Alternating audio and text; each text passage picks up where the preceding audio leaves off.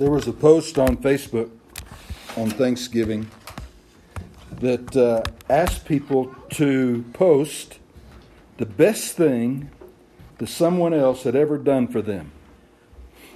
And I thought that was pretty interesting, but there was no uh, there were no posts yet when I looked at it. I saw it pretty early, and I was planning to go back and look at some of the answers, but yesterday when I went back to look at them, I couldn't find it anymore. So I don't know if anybody didn't have anything or if I just couldn't find it. That's pretty typical that I can't find what I'm looking for. But I, I just wonder wh- what about you? What is the best thing ever anyone has ever done for you? Maybe it was something that they did, or maybe it was something that they gave you. It was a gift, an unexpected gift. Uh, you know, there, there are a lot of those things, and we can think about them and, and see a lot of things that, that other people, you know, Jennifer and I have been so blessed, you know, by you, by other people, by people in the churches that we've been in, by friends and by family.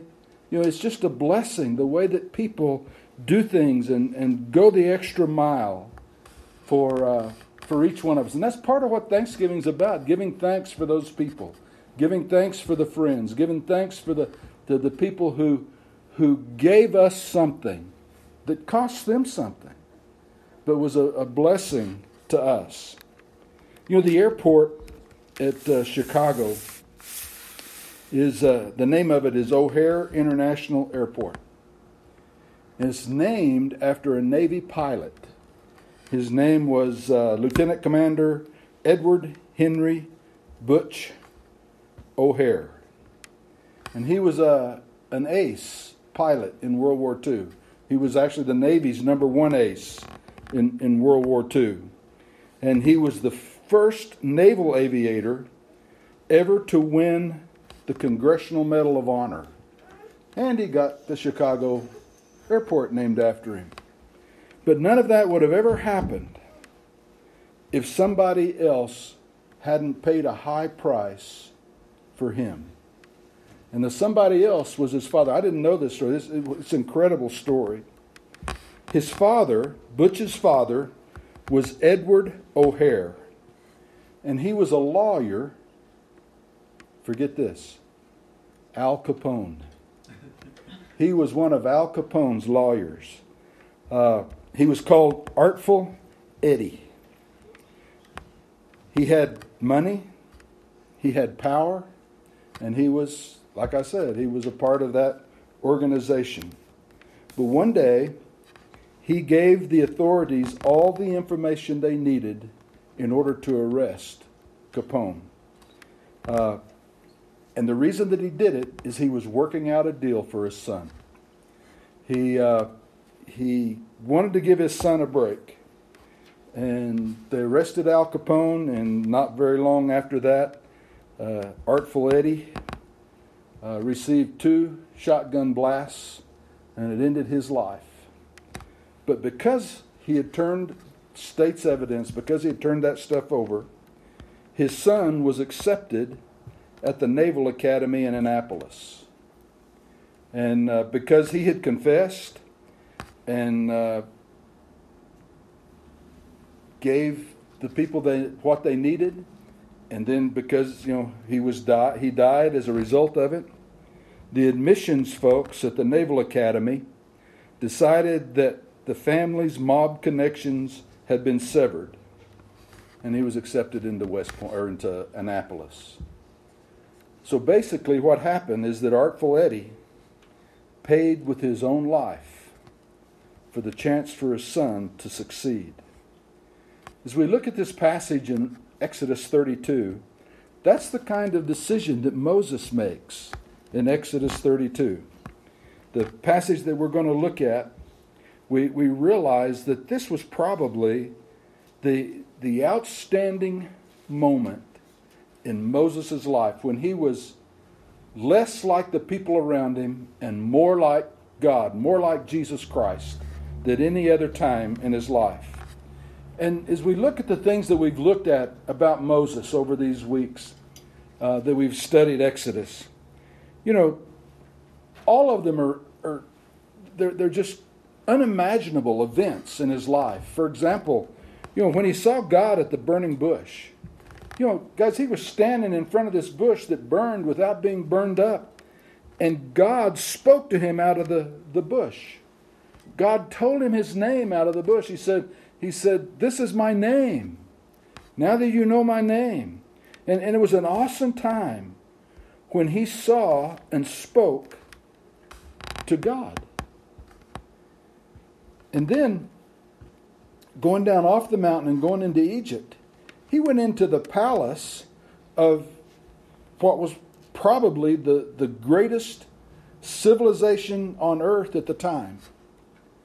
And he went down into the palace before the most powerful man in, in all of all the world and said, God says, Let my people go.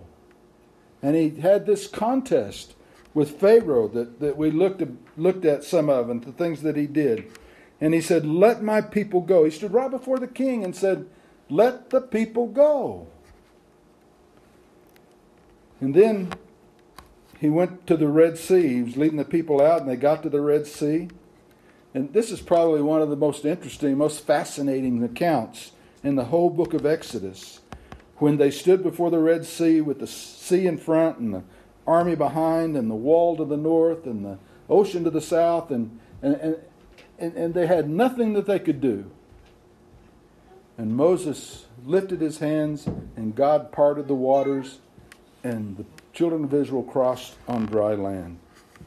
Yet, it's hard to even imagine an event like that. I read that story to the kids the other day, and when I read that, Sora's response was, Whoa.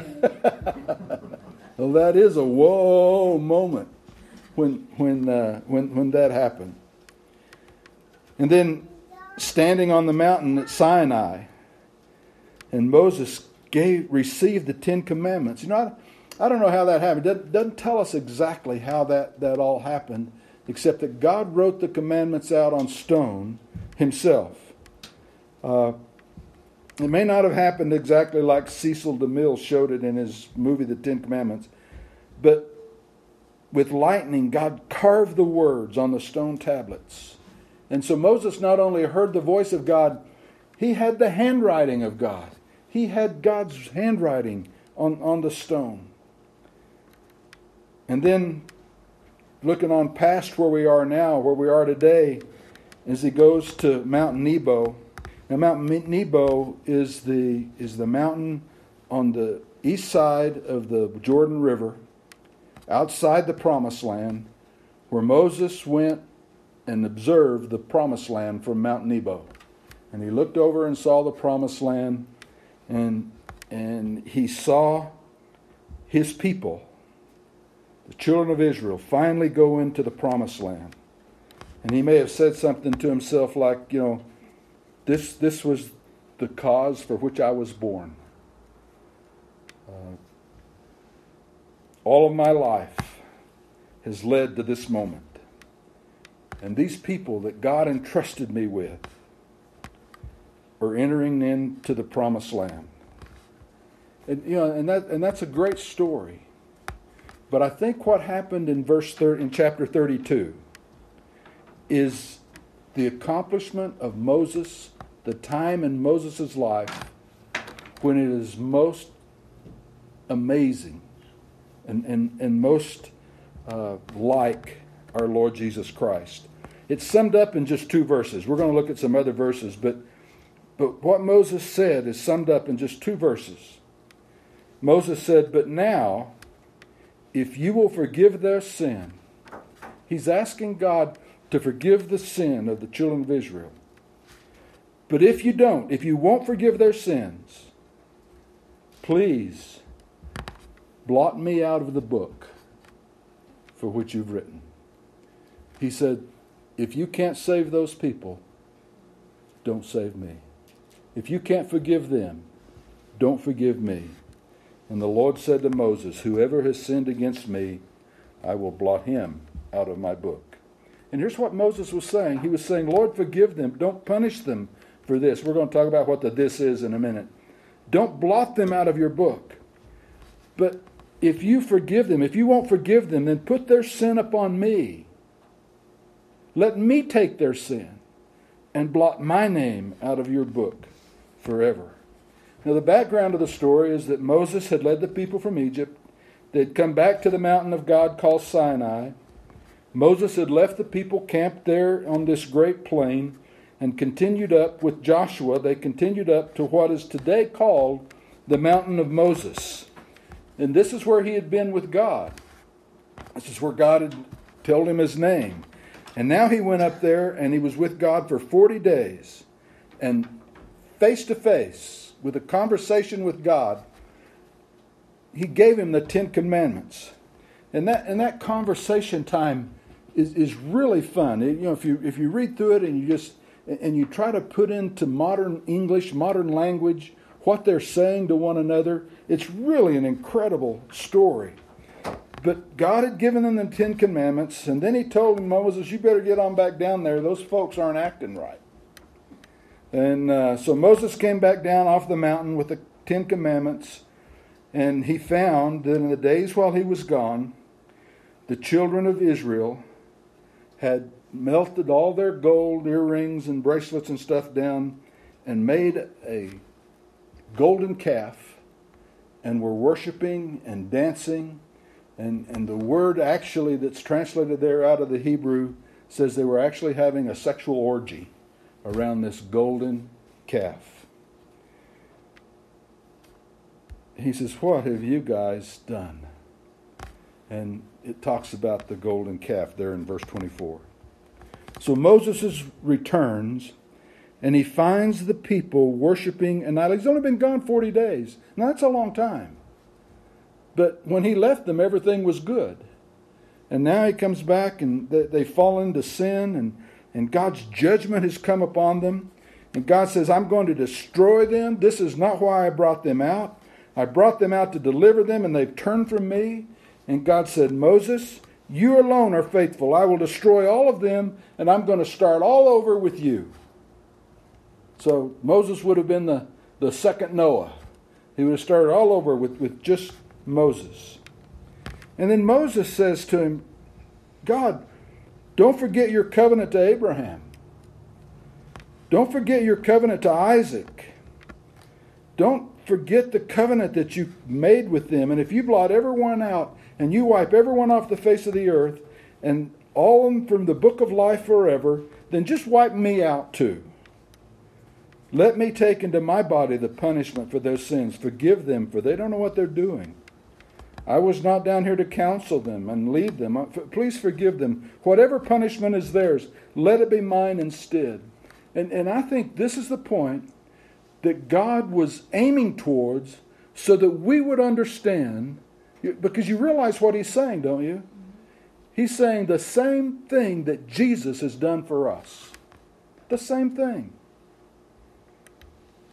And I, you know, I think that's the highest place that a, an individual can reach when we're like Jesus. And that's when he was the most like Jesus. It's the ultimate sacrifice that Jesus made for us on the cross. It's exactly what Jesus said to them Father, forgive them, for they don't know what they do. And he took in his body the penalty for our sins and he took it to the cross, and our sins were forgiven, and he paid for them. That's what Jesus did. Now, Moses is like Jesus.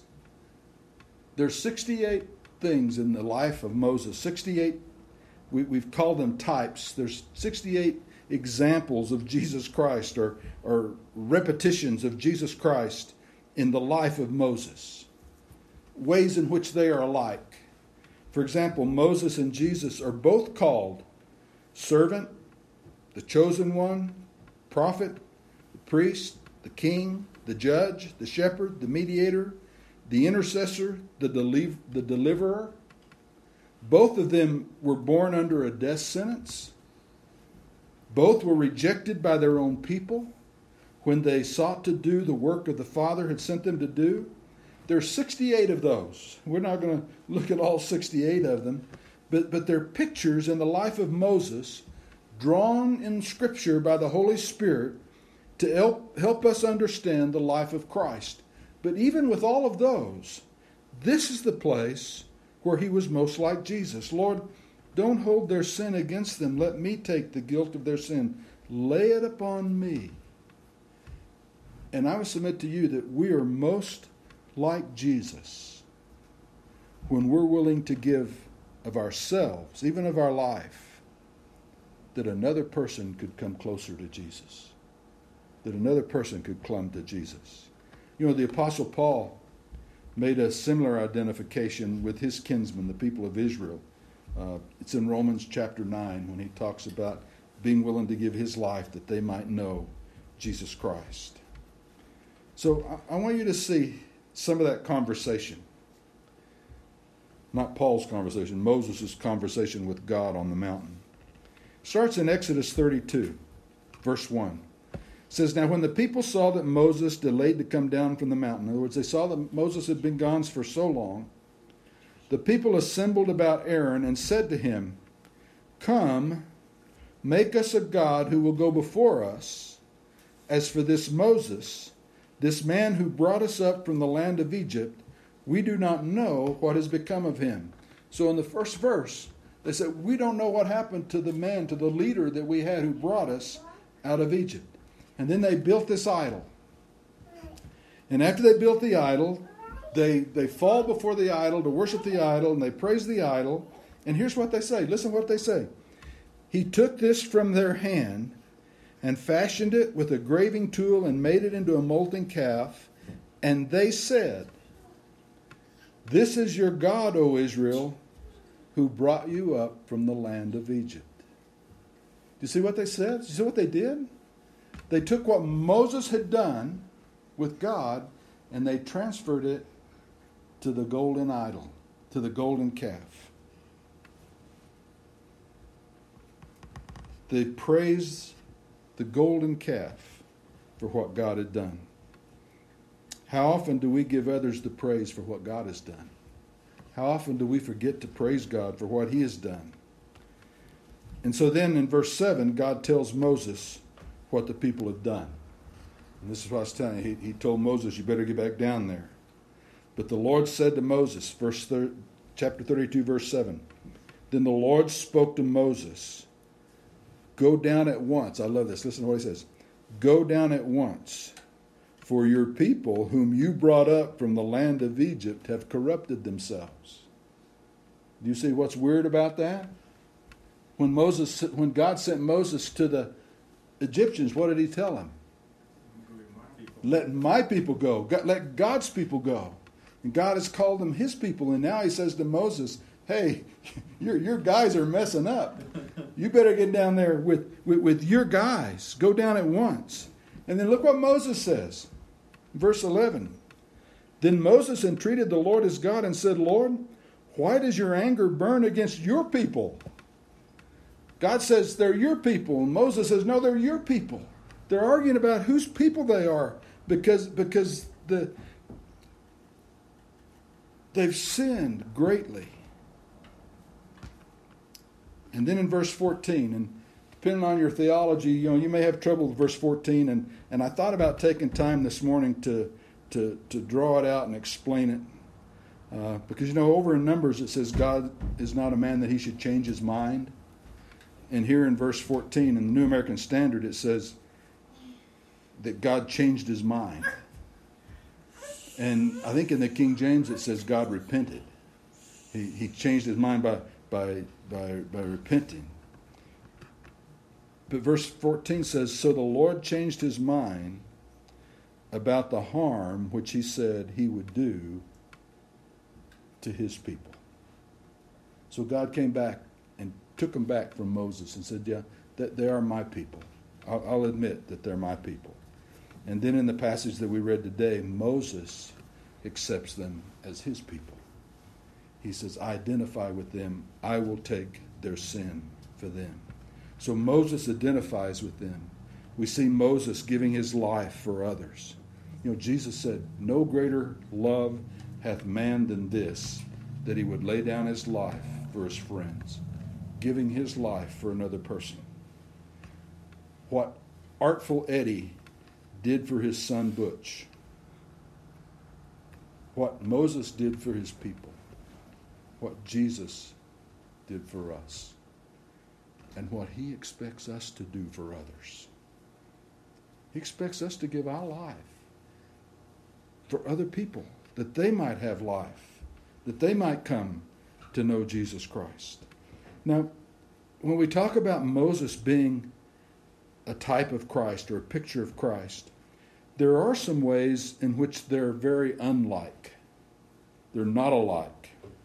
For example, the Bible speaks in the, over in the next chapter. The Bible speaks of Moses and his fading glory. You know, he saw the glory of God, and his face was bright, and then it started to fade, and he put a veil over his face to keep people from being able to see that his glory was fading. But Jesus never lost the glory of God. His glory excelled all the way. The first recorded act that we have of Moses in his work for God was what? He killed a man. And what about Jesus? He raised a man to life. Moses took his staff and turned the water into blood. Jesus turned the water into wine, something that was good. Moses took the law and he broke it in his hands. Jesus kept the law perfectly in his whole life. Moses brought the bread from heaven that sustained life. He, he had the manna come down that sustained life. But Jesus is the bread from heaven that gives life. And Moses from the mountain gave the people the law. Jesus from the cross gave people the grace. And then there's one thing that Jesus did that Moses could not do. And that was Jesus could actually become our substitute. Moses couldn't be the substitute for his people. In Exodus 33 and 34 and 35 says the Lord said to Moses, Whoever has sinned against me, I will blot him out of my book. Moses, you can't die for the people. Everybody has to pay for their own sin. But now you go and lead the people where I told you, and my angel shall go before you. Nevertheless, in the day when I punish, I will punish them for their sin. Moses couldn't be the sacrifice for them. Everyone will have to pay their own sin. But you know, I don't have to tell you this, you know this. With Jesus, it's different. In 1 Peter 1 in 1 Peter 2:24, the scripture says, "And he himself bore our sins in his body on the cross, that we might die to sin and live to righteousness, for by his wounds you were healed." We can be forgiven in Jesus Christ because of what Jesus did. We don't have to pay for our own sin.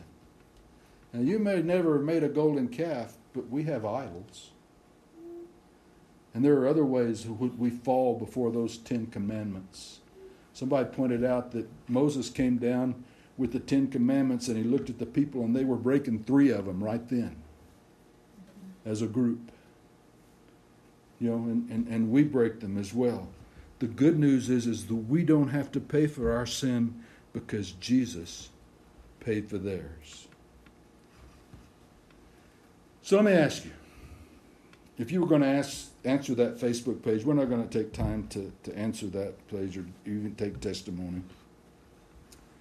But if you were to, to write something on that Facebook page about something somebody did for you or something somebody gave to you, would one of the things that you thought about was the person who introduced you to Jesus? Or the person that handed you the opportunity to know Jesus Christ as Lord and Savior? Can you think of one, something else somebody may have done for you that, that drew you closer to God? Something that they did, a gift that they gave? Someone gave themselves to you in love? You know, you can think of those people. You can think of them, can't you? Anybody, everybody can think of somebody, one person at least. Come on, you can think of one person. So my question is, are you that person for somebody else? Howard Hendricks, the professor from Dallas, told a story years ago in 1987. He was uh, on a flight from Boston to Dallas that took off six hours late. It was a Friday. People were anxious to get home. They were tired. Uh, they were steamed about the delay. And uh, Dr. Hendricks said that the man who sat across the aisle from him growled at the flight attendant every time she walked by. He let her know what a bad time he was having. And so he talked about the flight attendant's self control and the way she handled the situation and the way that she, she handled everything with grace. And so he walked back to the back of the airplane to compliment her. He said, um, what, is, what is your name? He says, I would like to write American Airlines and express my appreciation for the way you've handled this. And she looked at him and smiled and said, I don't work for American Airlines. I work for Jesus Christ. Who do you work for? Who do you work for? Let's pray together.